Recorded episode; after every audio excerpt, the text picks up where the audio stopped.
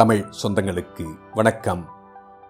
Sathyan audio books வழங்கும் அமரர் கல்கியின் பொன்னியின் செல்வன். குரல் சத்யன் ரங்கநாதன். மூன்றாம் பாகம் கொலைவாள். அத்தியாயம் ஏழு. காட்டில் எழுந்த கீதம். பூங்குழலி கோபத்துடன் ஓடுவதை நிறுத்தி திரும்பி நின்ற அதே சமயத்தில் இருள் சூழ்ந்த அக்காட்டகத்தே ஓர் இனிய கீதம் எழுந்தது. புன்னார் மேனியனே புலித்தோலை அரக்கசைத்து மின்னார் செஞ்சடை மேல் மிளிர்கொன்றை அணிந்தவனே. அந்த குரல் சேந்தன் அமுதனுடைய குரல் என்பதை பூங்குழலி உடனே அறிந்து கொண்டாள். கலகலவென்று சிரித்தாள். காலடி சத்தம் வந்த திசை வேறு என்பதை கூட அச்சமயம் அவள் மறந்து போனாள். அத்தான், நீதானா? ஆமாம் பூங்குழலி. எங்கே இருக்கிறாய்? இப்படி வா. இதோ வந்துவிட்டேன் என்று சொல்லிக்கொண்டே சேந்தன் அமுதன் அவள் முன்னால் வந்தான். நன்றாய் என்னை பயமுறுத்திவிட்டாய். எதற்காக இப்படி என்னை தொடர்ந்து வந்தாய்? பூங்குழலி, உன்னை பார்ப்பதற்காகவும் உன் இனிய கானத்தை கேட்பதற்காகவும் தஞ்சையிலிருந்து பல நாள் பிரயாணம் செய்து வந்தேன். இங்கே வந்த பிறகும் உன்னை காணாமல் இத்தனை நாள் காத்து கொண்டிருந்தேன். தற்செயலாக உன்னை பார்த்துவிட்டு தொடர்ந்து ஓடி வந்தேன். ஏன் அப்படி ஓடினாய்? எங்கே ஒரு கீதம் பாடு கேட்கலாம். பாடுவதற்கு நல்ல இடம், அதைவிட நல்ல சந்தர்ப்பம். நீ பாடாவிட்டால் நானே இன்னொரு பாட்டு பாடுகிறேன். இந்த காட்டில் தூங்கிக் கொண்டிருக்கும் மிருகங்களையெல்லாம் விழித்தெழுந்து ஓடச் செய்கிறேன் பார். பித்தா பிறைசூடி பெருமானே அருளாளா. போதும் அத்தான், கொஞ்சம் பாட்டை நிறுத்து. அப்படியானால் நீ பாடுகிறாயா? இவ்விதம் இறைந்து கேட்டுவிட்டு சேந்தன் அமுதன் உடனே மெல்லிய குரலில், பூங்குழலி, உன்னை தொடர்ந்து இன்னொருவன் வந்து கொண்டிருந்தான்.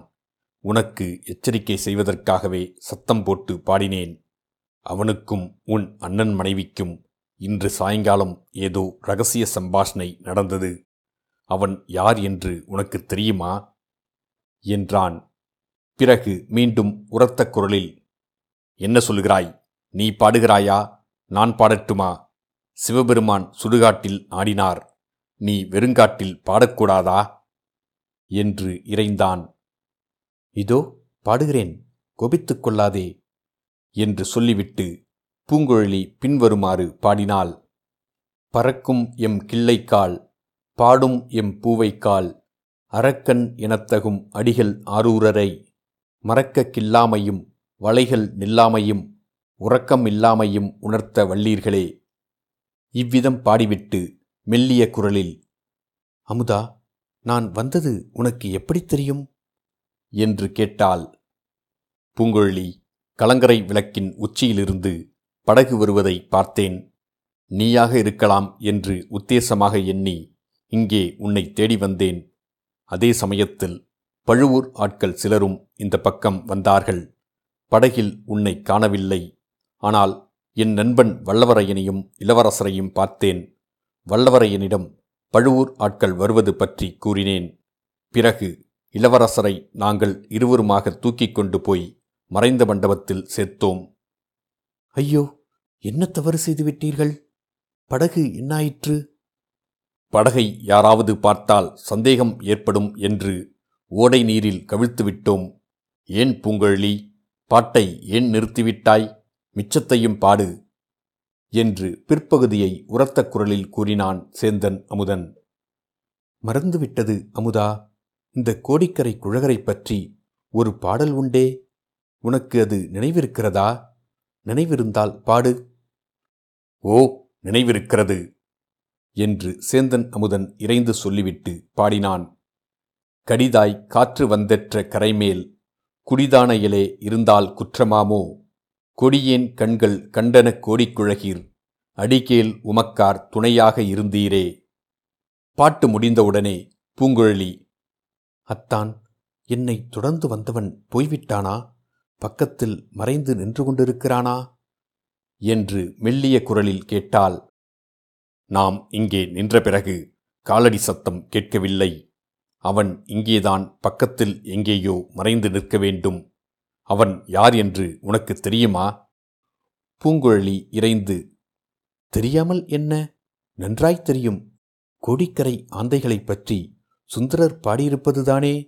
இதோ கேள். காடேன் மிகவால் இது காரிகை எஞ்சக் கூடி பொந்தில் ஆந்தைகள் கூகை குழற வேடித் தொண்டர் சாலவும் தீயர் சழக்கர் கோடிக்குழகாவிடங்கோயில் கொண்டாயே. பார்த்தாயா அமுதா, சுந்தரமூர்த்தியின் காலத்தில் ஆந்தைகளும் குகைகளும் இன்று போலவே இக்காட்டில் கத்தியிருக்கின்றன. ஆனால் இப்போது இக்காட்டில் மனிதர்கள் கூட ஆந்தை போல சத்தமிடுகிறார்கள்.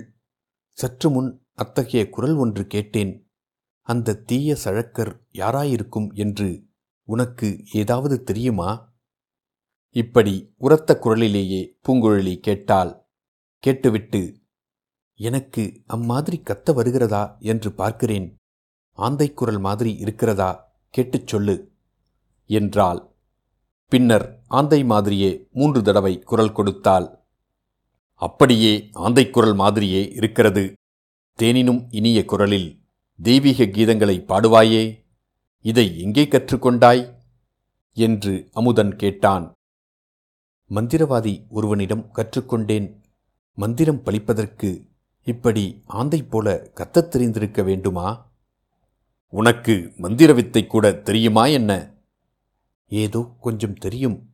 என்னுடைய மந்திர சக்தியை பரீட்சித்து பார்க்கிறாயா? எப்படி பரீட்சிக்கிறது? இப்பொழுது நாம் பேசுவதையெல்லாம் நமக்கு பக்கத்தில் ஒருவன் மறைந்திருந்து கேட்டுக்கொண்டிருக்கிறான். நீ வேண்டுமானால் தேடிப்பார். இவ்விதம் பூங்குழலி கூறி வாய்மூடுவதற்குள்ளே காட்டில் சலசலப்பு சத்தம் கேட்டது. மந்திரவாதி ரவிதாசன் மறைவிலிருந்து வெளியே வந்தான். ஹ ஹ என்று சிரித்துக்கொண்டே வந்தான். பெண்ணே, அப்படியா சமாச்சாரம்? உனக்கு தந்திரம்தான் தெரியும் என்று நினைத்தேன்.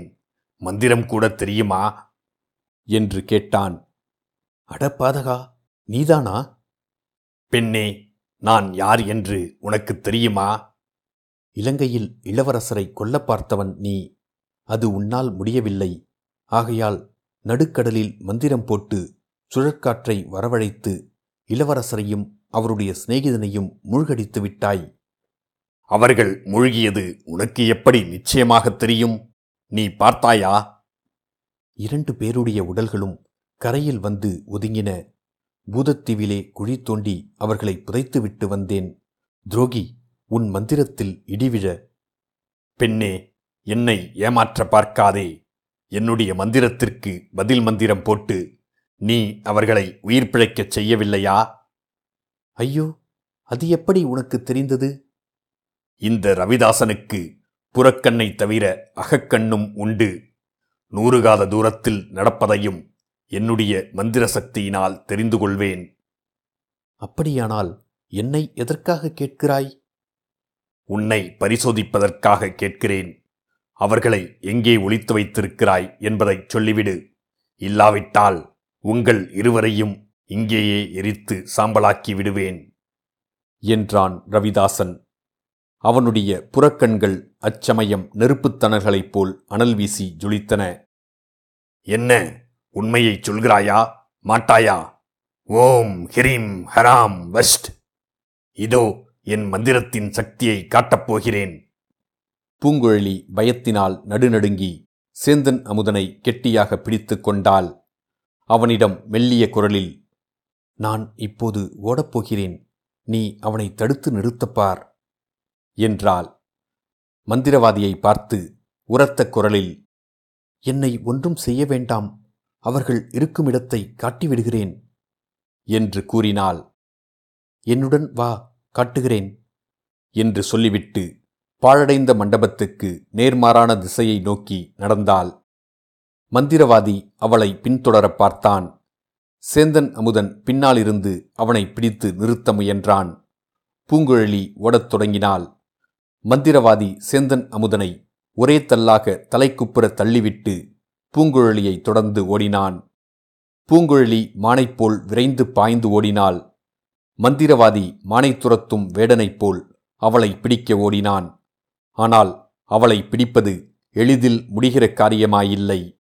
மந்திரவாதி அவளை துரத்துவதை விட்டு நின்றுவிடலாமா என்று எண்ணியபோது பூங்குழலியும் களைத்துப் போனவளைப் போல் நின்றாள்.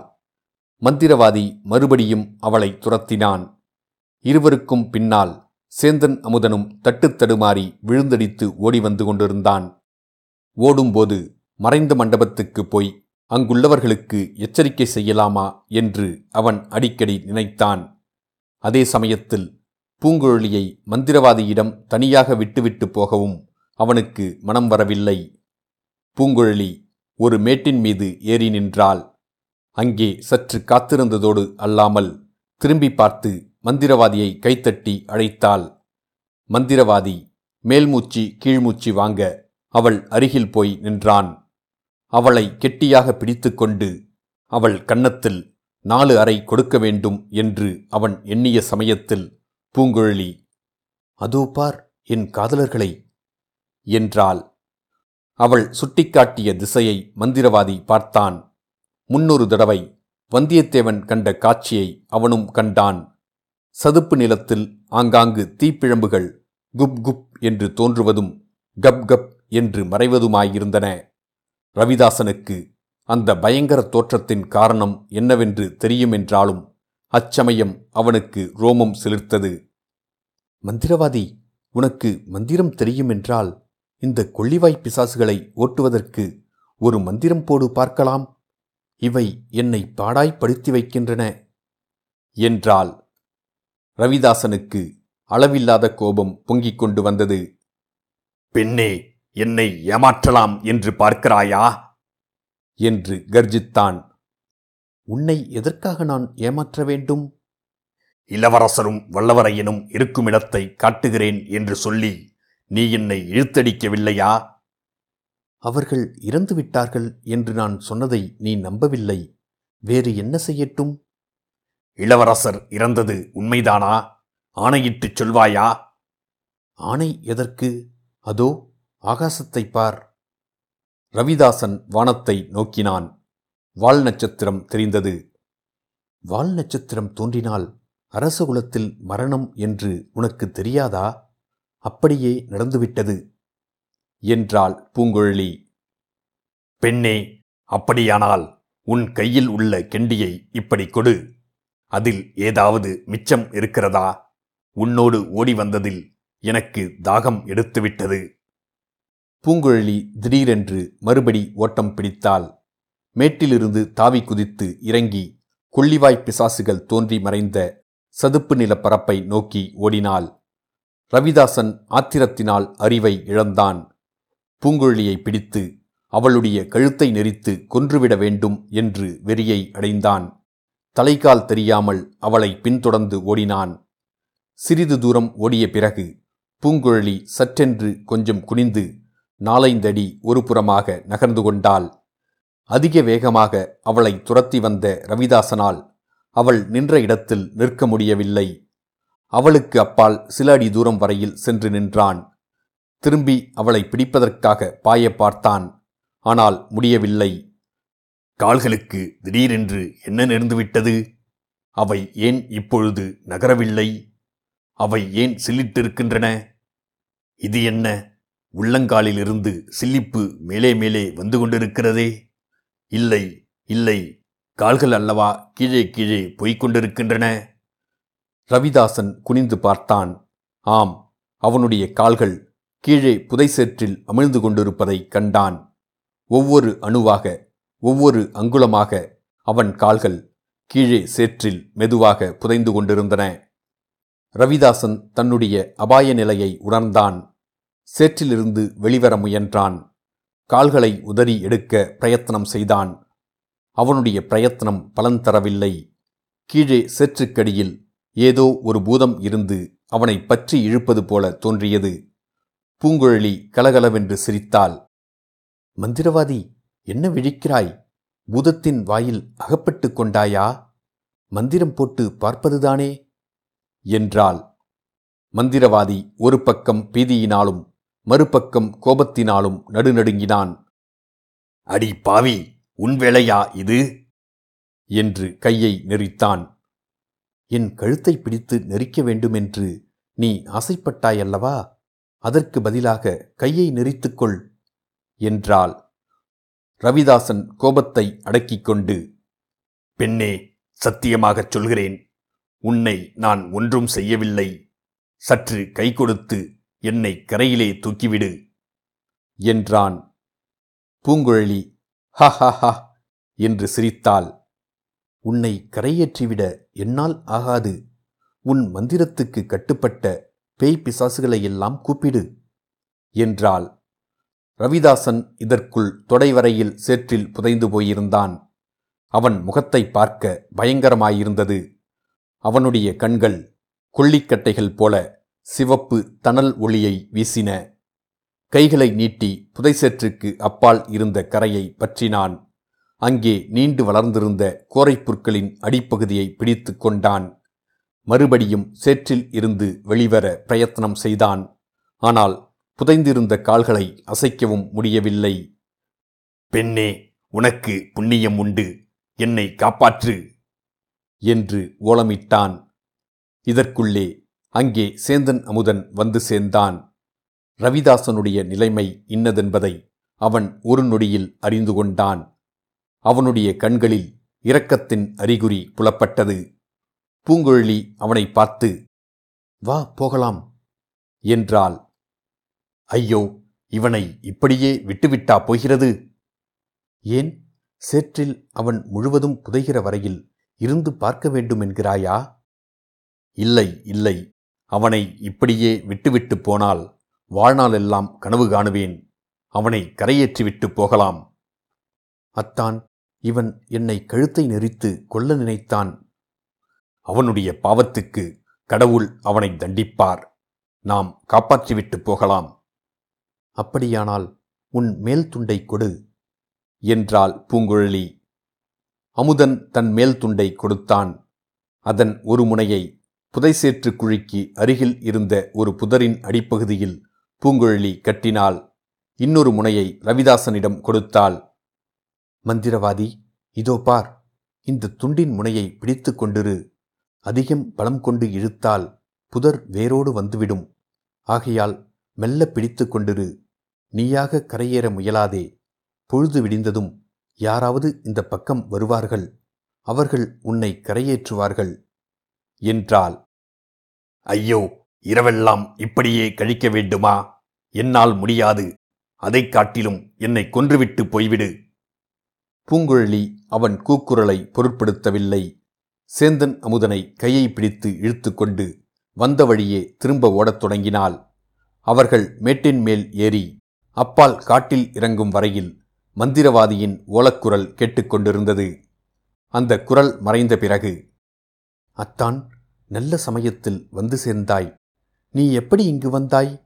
எதற்காக என்று பூங்குழலி கேட்டாள்.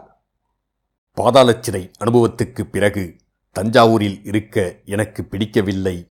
அடிக்கடி பழுவூர் வீரர்களும் ஒற்றர்களும் வந்து தொல்லை கொடுத்து கொண்டிருந்தார்கள். ஆகையால் பழையாறைக்கு போனேன். குந்தவை தேவி என்னை இவ்விடம் அனுப்பினார். இளவரசருக்கு அபாயம் அதிகமாயிருப்பதாகவும் ஆகையால் அவரை நாகைப்பட்டினம் சூடாமணி விகாரத்தில் கொண்டு சேர்த்துவிட்டு வரும்படியும் வந்தியத்தேவனிடம் சொல்லும்படியும் கூறினார். எனக்கும் உன்னை பார்த்து உன் பாட்டை கேட்க வேண்டும் என்று ஆசையாயிருந்தது. பாட்டு கேட்பதற்கு நல்ல சமயம் பார்த்தாய். இளைய பிராட்டி கூறியது உண்மைதான். இளவரசருக்கு ஏற்பட்டிருக்கும் கண்டங்கள் இப்படி அப்படி அல்ல. பகைவர்களின் சூழ்ச்சிகளோடு குளிர்காய்ச்சல் வந்துவிட்டது. ஆமாம், நானும் தான் பார்த்தேன். நாங்கள் இரண்டு பேருமாக அவரை தூக்கிக் கொண்டு போய் மறைந்த மண்டபத்தில் சேர்த்தோம். அதற்கு ரொம்ப கஷ்டப்பட்டு போனோம்.